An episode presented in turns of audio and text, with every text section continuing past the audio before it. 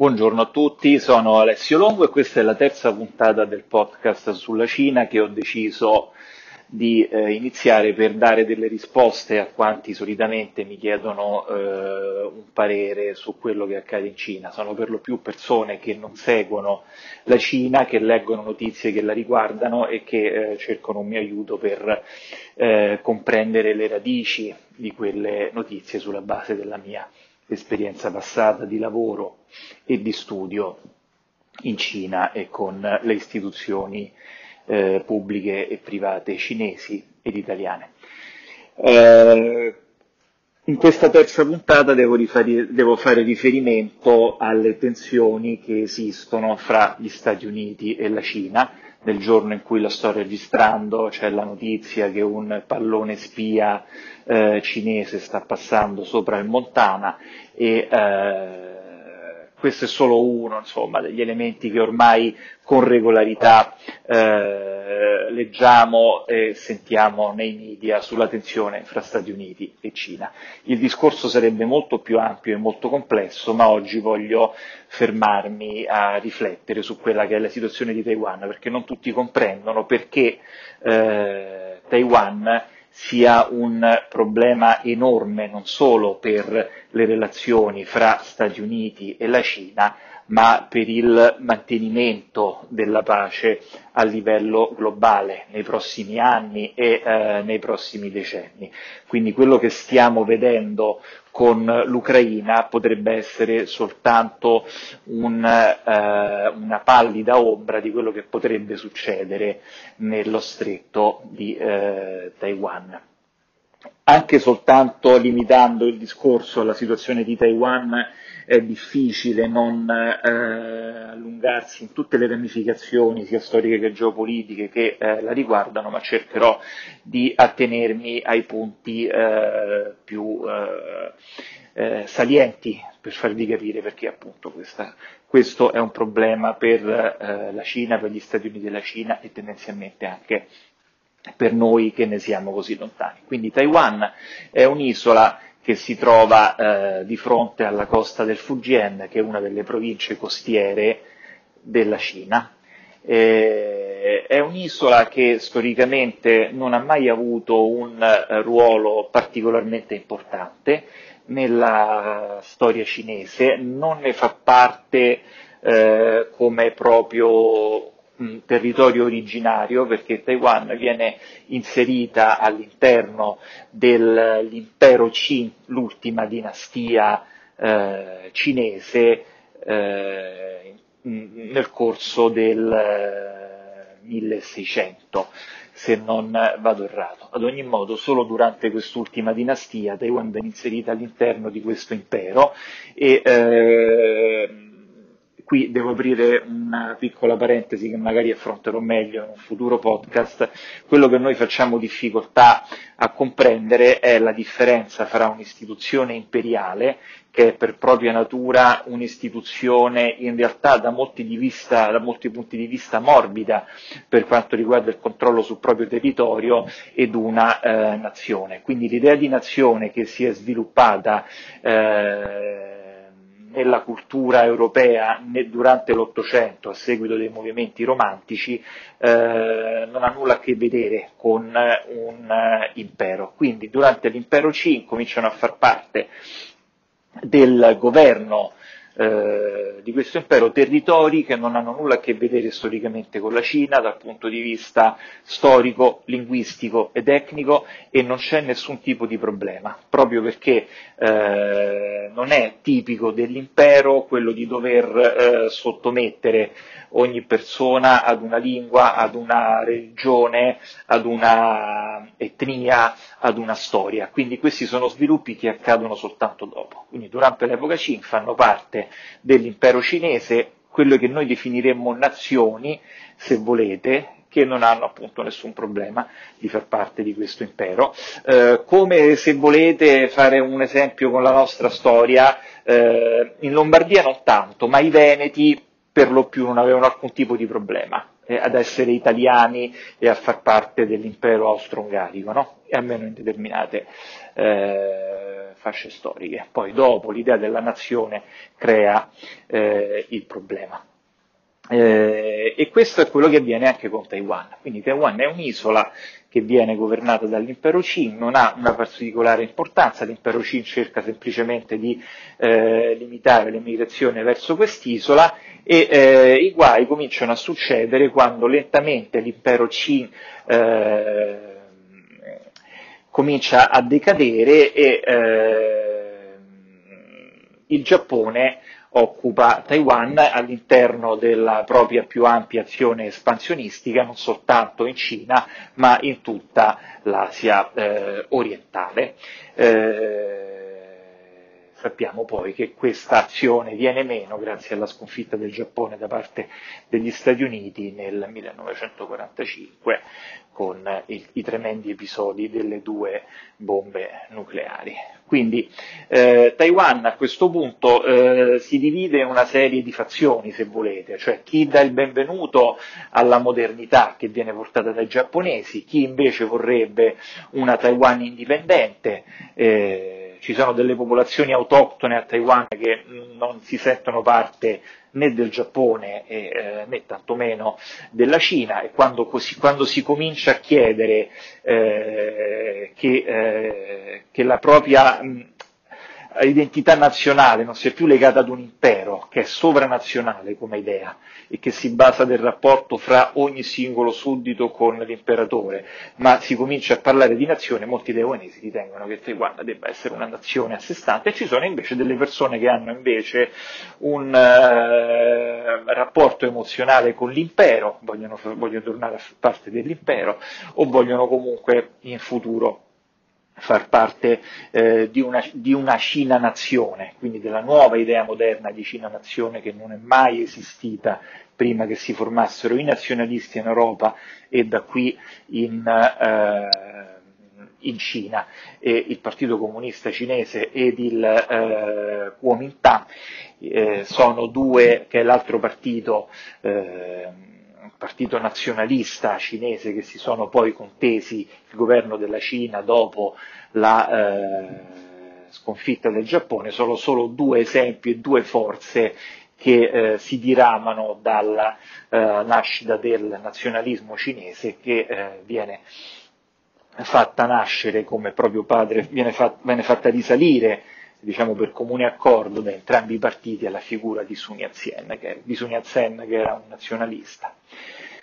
E, ma appunto nel tentativo di non allungare troppo il discorso eh, analizzando tutti questi rami che come vedete in maniera spontanea sembrerebbero voler nascere dal tronco della storia di Taiwan, Taiwan viene occupata dal Giappone e dopodiché eh, il Giappone viene sconfitto e eh, poi in seguito con il Trattato di San Francisco nel 1952 rinuncerà ad ogni diritto sull'isola di Taiwan. Il problema però è molto più grosso perché con la sconfitta del Giappone da parte degli Stati Uniti si può finalmente eh, liberare la guerra civile fra il Partito Comunista di eh, Mao Zedong e il Partito Nazionalista di Chiang Kai-shek. Partito Nazionalista di Chiang Kai-shek ha eh, governato effettivamente la Cina o grandi parti della Cina eh, dopo il periodo dei signori eh, della guerra eh, e il, si è logorato con eh, questo governo e i cinesi hanno tendenzialmente voglia di qualcosa di nuovo, mentre i comunisti sembrano essere delle persone semplici, morali, con eh, delle idee giuste. Quindi il partito di Chiang Kai-shek è un partito di stampo fascista, lo è apertamente e eh, si ispira apertamente all'esperienza del partito eh, fascista italiano e il partito comunista ovviamente segue invece la storia più ampia della, eh, dei movimenti e dei partiti comunisti. Quindi dopo quattro anni di eh, guerre e di battaglie sanguinosissime, i comunisti lentamente occupano tutta la Cina. Piano piano scacciano i nazionalisti dal continente ed i nazionalisti eh, fuggono provocando quindi un'emigrazione di massa di cinesi continentali a Taiwan. Taiwan, come vi dicevo, a questo punto è abitata per lo più da persone che sono emigrati dalla Cina nei secoli scorsi, nonché da popolazioni indigene che quindi a questo punto no, non si ritengono eh, culturalmente omogenei rispetto a questi eh, cittadini cinesi che fuggono dal, eh, dalla vittoria comunista. Quindi Mao Zedong conquista eh, tutta quanta la Cina, a parte quest'unica provincia, Taiwan, dove si, si rifuggono i eh, nazionalisti di eh, Chiang Kai-shek. Ci sono delle schermaglie, eh, la capacità di eh, sferrare un attacco oltremare del Partito Comunista non è così efficace come eh, la capacità di questo di eh, operare battaglie sul territorio continentale cinese eh,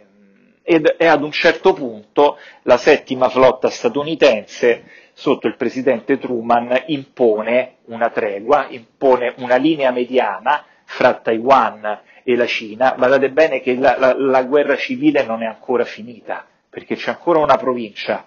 che è sotto il eh, governo di Taiwan,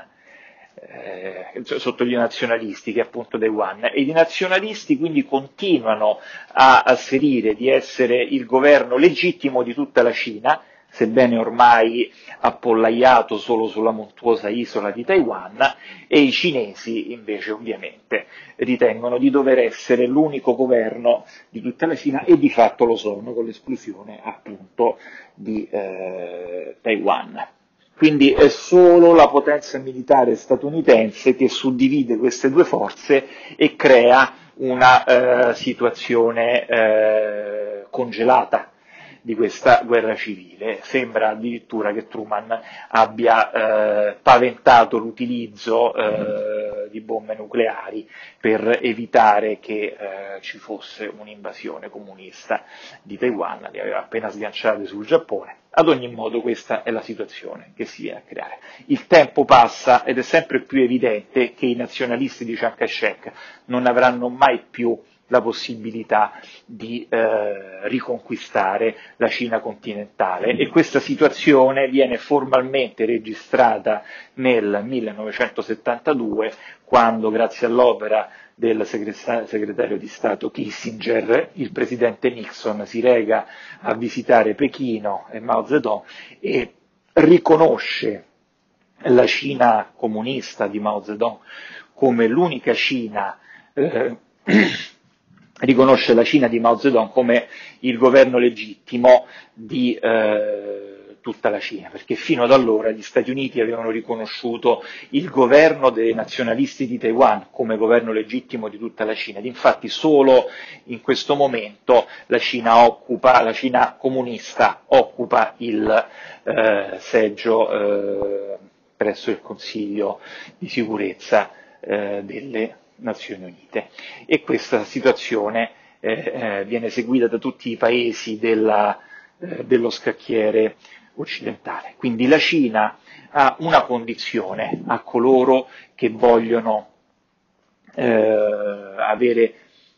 dei rapporti diplomatici con la Cina stessa, con la Cina comunista e cioè che uno esiste una sola Cina, quindi la cosa più importante è che Taiwan non venga considerata una eh, nazione indipendente, ma questo non è un problema per tanto tempo, perché il Kuomintang non vuole eh, una nazione indipendente, aspetta solo il momento di poter ritornare a riprendersi il resto della Cina da Taiwan e anche quando con gli anni questa situazione sarà eh, sempre più paradossale anche in prospettiva, i, i, i, nazionalisti del Kuomintang non faranno mai pressione per far sì che Taiwan sia una eh, nazione eh, indipendente. E eh, gli americani sono più freddi nel riconoscere il eh, governo diretto del Partito Comunista su Taiwan. Cioè, gli americani dicono mm, esiste una sola Cina, non esiste una Taiwan separata dalla Cina, E lo dice l'Italia, lo dice chiunque altro abbia rapporti diplomatici con la Cina, cioè quasi tutti i paesi del mondo, a parte qualche manciata che invece riconosce ancora Taiwan come eh, la sola Cina, eh, ma sono più freddi nel ritenere che i comunisti debbano avere eh, il controllo effettivo su eh, Taiwan. E questo per tanto, tanto, per tanto tempo sarà un problema solo relativo, perché è evidente che eh, i comunisti cinesi eh, non possono sfidare la potenza militare della flotta del Pacifico americana per tanto tanto tempo. Non si pone nessun problema, non c'è una reale volontà militare eh, della Cina di attaccare Taiwan, tra l'altro gli Stati Uniti armano Taiwan, cosa succede invece nel frattempo a Taiwan? Taiwan abbiamo detto eh, viene governata da questo partito di stampo fascista che è il partito nazionalista, eh, Chiang Kai-shek eh, governa a vita, vuole passare il governo del partito della nazione al proprio figlio, quando poi invece il eh, successore di eh, questa coppia, Li Tong-hui, piano piano porta avanti delle riforme che sbocceranno nelle prime elezioni democratiche di Taiwan negli anni 90. Il presidente Chen Shui-bian sarà il primo presidente non del partito nazionalista a eh, governare Taiwan, il partito eh, democratico, mi sembra si chiami, e, e qui cominciano ad esserci dei, eh,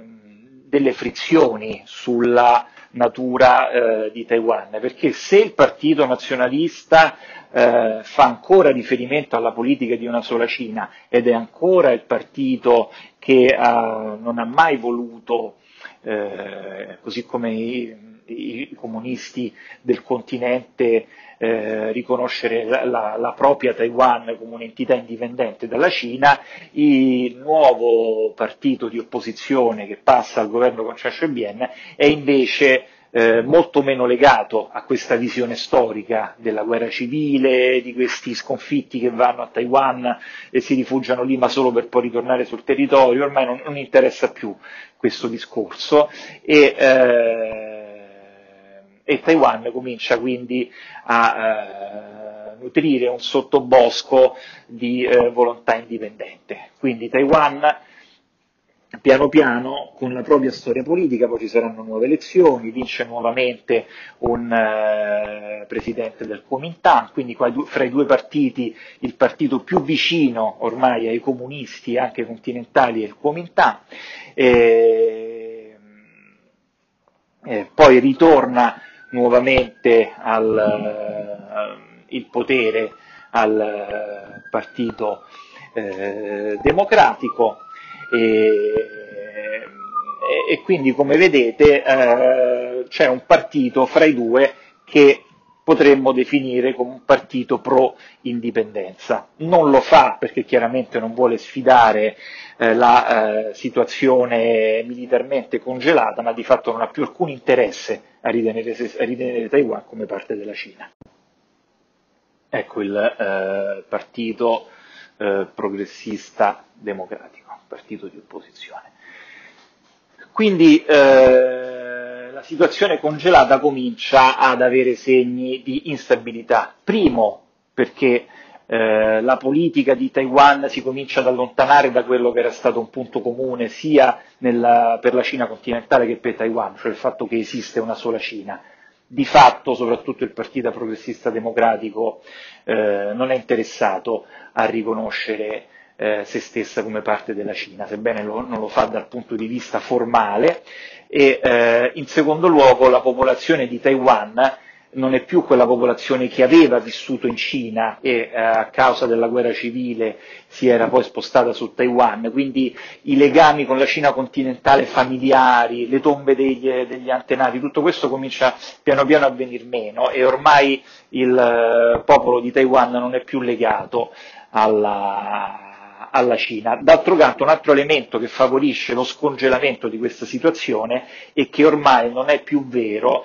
che militarmente la Cina eh, non è in grado di sfidare la potenza statunitense nel Pacifico. Quindi non stiamo parlando della potenza statunitense in generale, dove la Cina ad oggi eh, sarebbe ancora militarmente inferiore da molti punti di vista, ma quello che importa alla Cina è di sfidare la potenza della flotta del Pacifico in questo momento e eh, la Cina in particolare di Xi Jinping si fa sempre più assertiva da questo punto di vista. Quindi l'ultimissimo episodio è la visita dello speaker della, casa, della Camera dei rappresentanti americana Nancy Pelosi che ha visitato nell'estate scorsa 2022 Taiwan provocando delle ire eh, espresse da degli, delle, delle, esercitazioni militari da parte della, dell'esercito di liberazione popolare cinese eh, intorno a Taiwan mai visti in precedenza. Quindi la linea mediana, che prima era considerata la linea da non superare per non creare un conflitto fra i due e il cui rispetto veniva assicurata dalla flotta eh, del Pacifico viene superata più volte, l'intera Taiwan viene circondata da queste esercitazioni militari e missili balistici passano sopra eh, Taiwan. Taiwan ovviamente non può fare niente, il paragone militare non esiste ovviamente ormai fra Taiwan e, e la Cina continentale, gli Stati Uniti non fanno niente. Quindi si, eh, si fanno queste esercitazioni militari eh, soltanto qualche paio di decenni prima, mi pare in epoca Clinton, eh, se non sbaglio era probabilmente il 97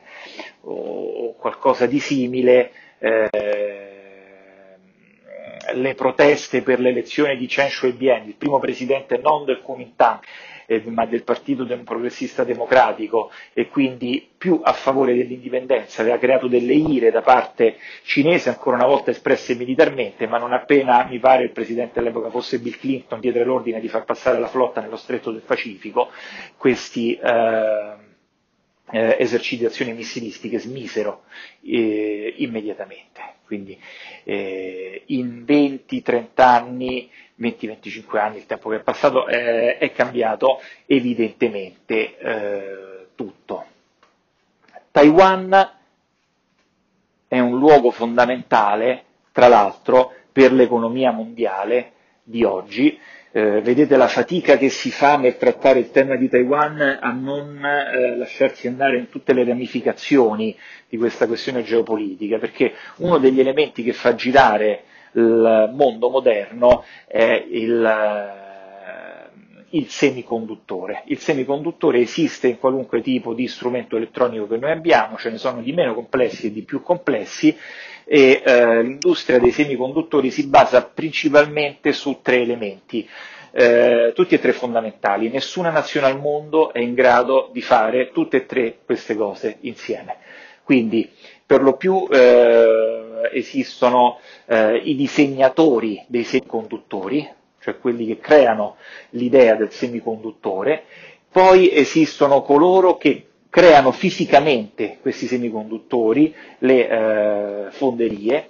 e poi esistono coloro che hanno i macchinari per eh, costruire questi semiconduttori che sono eh, minuscoli, sono visibili soltanto al eh, microscopio ormai, insomma, oddio, non so neanche se siano visibili col microscopio, sono veramente eh, molto piccoli. Ecco, parliamo di una tecnologia che per me, che non sono del mestiere, è, è, quasi difficile immaginare ed è quello che fa funzionare tutto, i computer, eh, le auto, gli aeroplani, le bombe nucleari. Eh, tutto funziona su questi semiconduttori e adesso gli operatori in questi settori, se parliamo di alta gamma, sono pochissimi nella realtà. Quindi c'è un'azienda olandese che produce i macchinari di litografia a raggi ultrarossi che raggi ultravioletti, insomma non vorrei sbagliare i miei termini tecnici, comunque pensate che uno solo di questi macchinari costa 150 milioni di dollari, quindi stiamo parlando di costi e di macchinari eh, inimmaginabili per qualunque altra industria. E eh, esiste una sola fonderia al mondo che gestisce circa il 90% dei semiconduttori di alta gamma, eh, la TSMC e la TSMC eh, si trova a Taiwan. Quindi Taiwan è il punto focale non solo della, eh, dell'espansione militare cinese, non solo dell'espansione militare cinese contro il, eh, la tradizione militare eh, americana nel Pacifico che deriva appunto dalla sua vittoria nella seconda guerra mondiale e,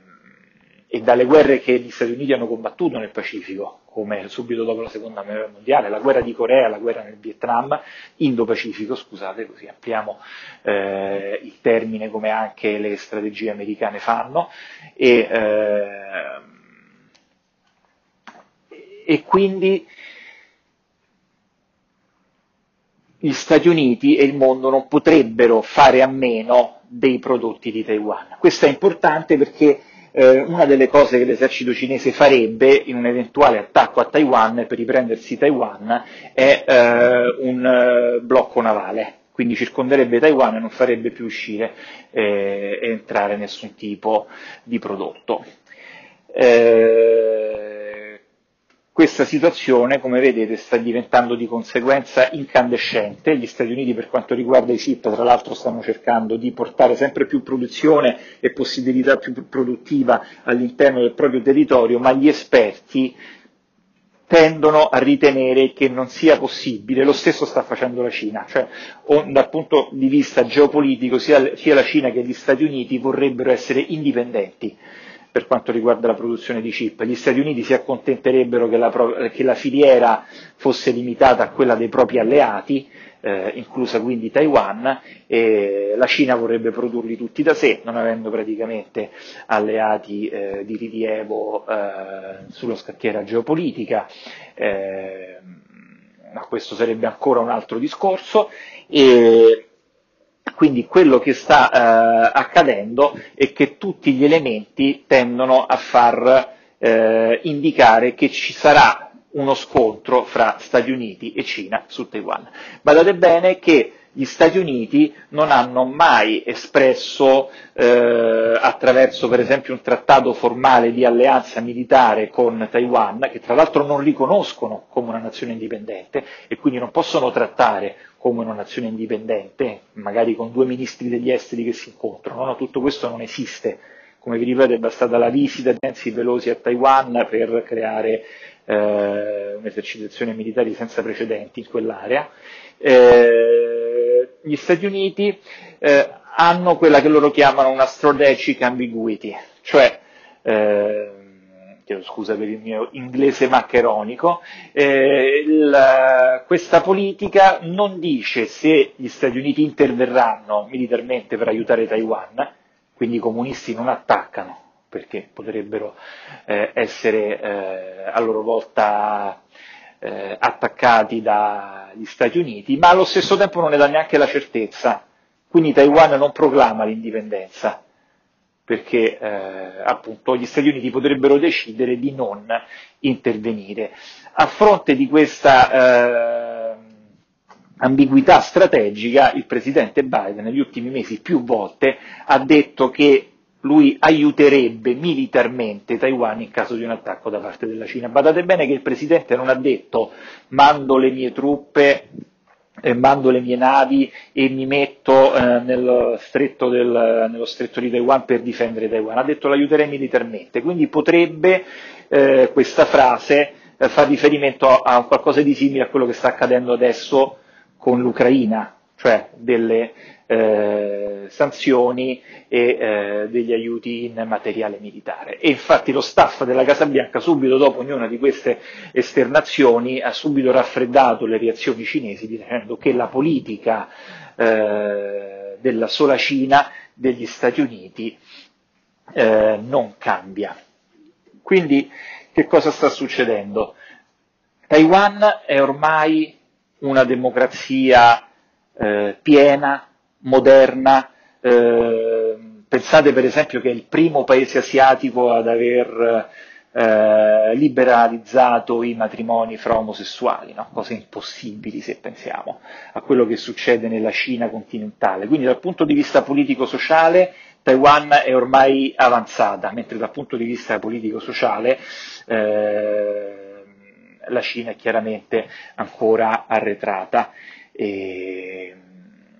a meno che insomma non siate fan del marxismo-leninismo, nel quel caso è ancora più avanzata, quindi dipende dalla vostra visione personale, ma molti ritengono che Taiwan non, ha, non, ha, non sia più un pezzo di Lego, di costruzioni che sia compatibile con quella che è oggi la eh, Cina continentale. Quindi se una volta i cinesi di Taiwan, quelli nazionalisti scappati dalla Cina, potevano ancora pensare di far parte di una repubblica popolare ormai divenuta moderna, ormai il popolo di Taiwan nella sua stragrande maggioranza non si sente cinese, si sente taiwanese, non ci pensa nemmeno a ritornare sotto l'ombrello della Cina eh, continentale, anche per queste differenze politiche e sociali.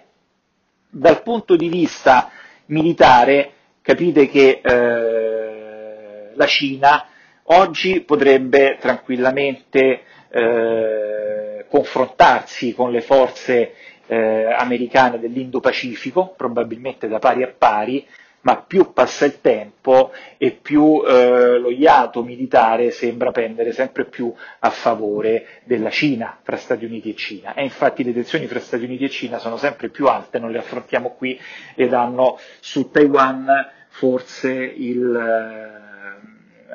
il punto focale perché quello è il luogo dove forse potrebbero realmente scontrarsi ma eh, hanno delle radici molto più profonde ed eventualmente ne parliamo in un'altra, eh, in un'altra puntata. Quindi Taiwan non vuole far parte della Cina. La Cina, nessuna nazione al mondo, se non una manciata, dice che però Taiwan non faccia effettivamente parte della Cina e eh, di conseguenza è come non so se eh, dopo la seconda guerra mondiale fascisti e comunisti avessero o partigiani ecco, avessero combattuto in Italia e i fascisti si fossero eh, arroccati nell'isola d'Elba o in Sicilia e fossero lì rimasti, ma nessuna delle due parti avrebbe mai detto che la Sicilia o l'isola d'Elba non faceva più parte dell'Italia, no? per, per intenderci. Quindi la Cina a questo punto si riprende quello che è suo, eh, o pacificamente o militarmente. Quindi se la cosa avvenisse pacificamente nessuno avesse, avrebbe qualcosa da obiettare, chiaramente. No? Gli Stati Uniti non dicono che se il popolo taiwanese vuole, parte, vuole tornare a far parte della Cina non lo possa fare da domani, no? ma è evidente che questo non fa parte della realtà. Eh, per la Cina comunista è fondamentale la riunificazione come Taiwan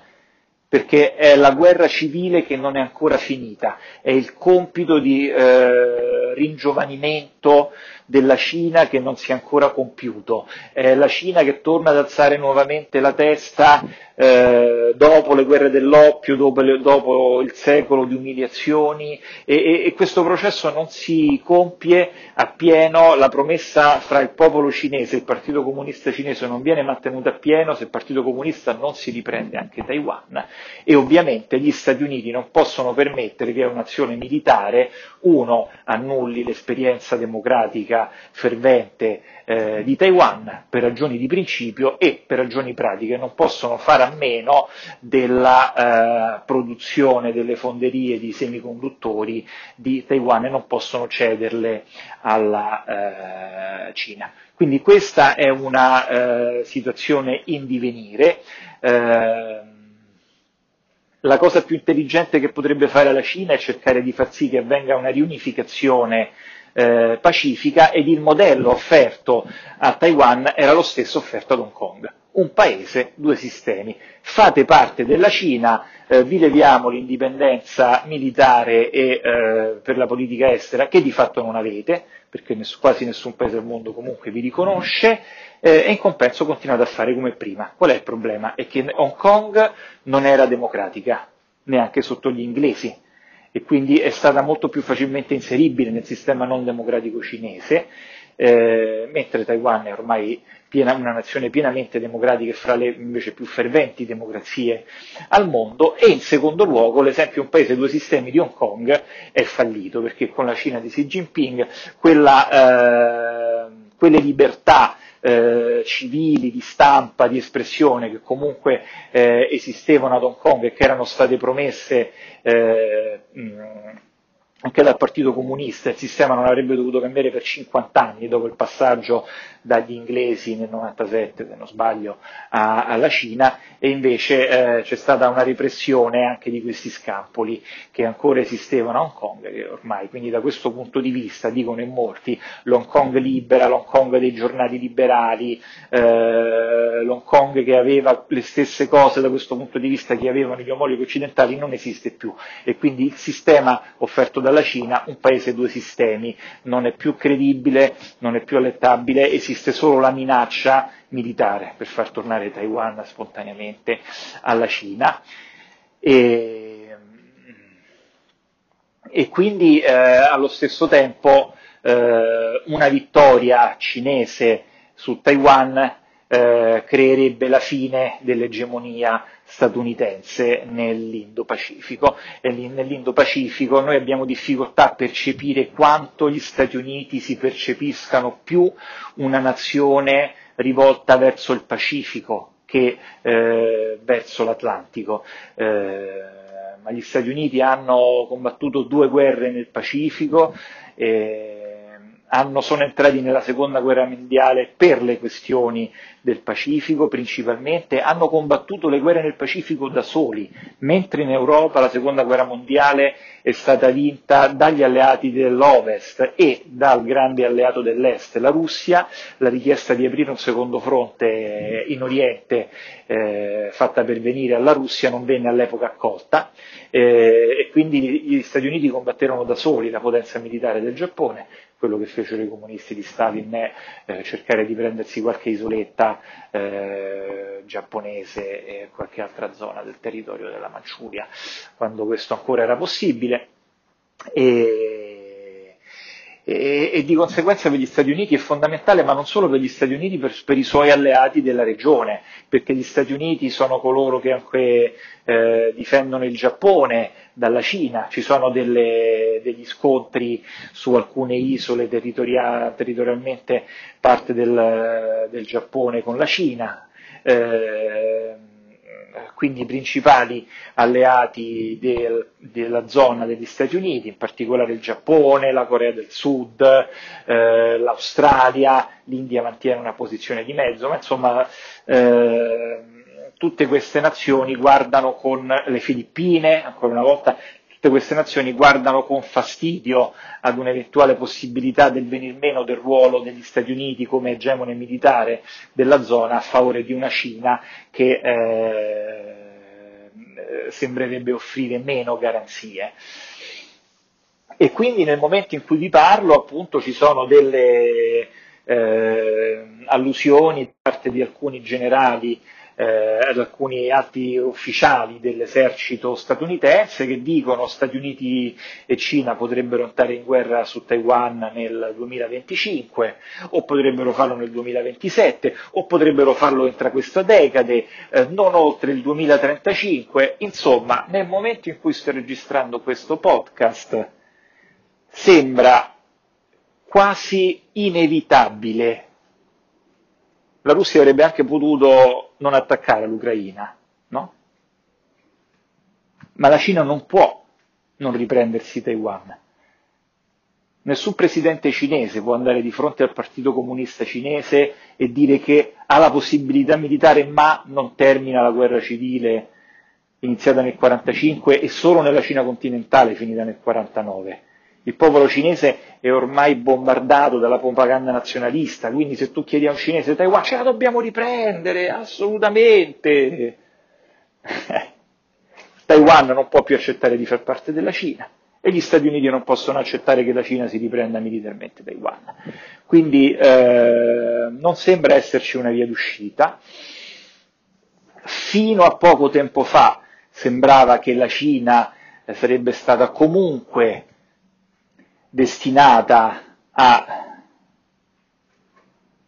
superare gli Stati Uniti come potenza mondiale, ma ci sono una serie di elementi che fanno pensare che questa cosa, data per scontata, fino a prima del Covid, se volete, per una serie di questioni non lo sia eh, così tanto, ma eventualmente delle più ampie relazioni fra eh, Cina e eh, Stati Uniti ne parleremo più avanti. Dal punto di vista politico, tra l'altro, eh, l'attuale eh, presidente di Taiwan, pro-indipendenza, indipendenza anche se, se, non formale, Tsai Ing-wen, eh, ha perso il grip sul proprio partito e quindi quello che sembra poter accadere è che se eh, il Kuomintang, quindi non a favore dell'indipendenza o meno a favore dell'indipendenza dell'altro partito, dovesse eh, candidare il, eh, uno dei suoi elementi più in vista, ma non a capo del partito, cioè Hou Hui, vincerebbe costui nelle prossime presidenziali, quindi una vittoria più pro continente che quindi mh, farebbe diminuire le tensioni, mentre il vice di eh, Tsai Ing-wen, che sembrerebbe essere invece ancora più a favore dell'indipendenza di Tsai Ing-wen, eh, Lai Chint eh, arriverebbe secondo. Se invece il Kuomintang dovesse candidare l'attuale leader del partito, Eric Chu, questo arriverebbe addirittura non secondo ma terzo, eh, il candidato del eh, terzo e più piccolo partito di Taiwan arriverebbe secondo e le elezioni le stravincerebbe Lai cioè l'attuale eh, secondo del partito progressista democratico. Quindi le prossime presidenziali di Taiwan potrebbero essere un ulteriore elemento eh, di modifica di questa situazione eh, tutta da seguire. Quindi spero, se non conoscevate questa situazione, di avervi chiarito perché, eh, qual è il ruolo storico di Taiwan e eh, perché una, una, questa piccola isola sta per diventare il centro focale della geopolitica dei eh, prossimi anni. Vi ringrazio e ci vediamo alla prossima.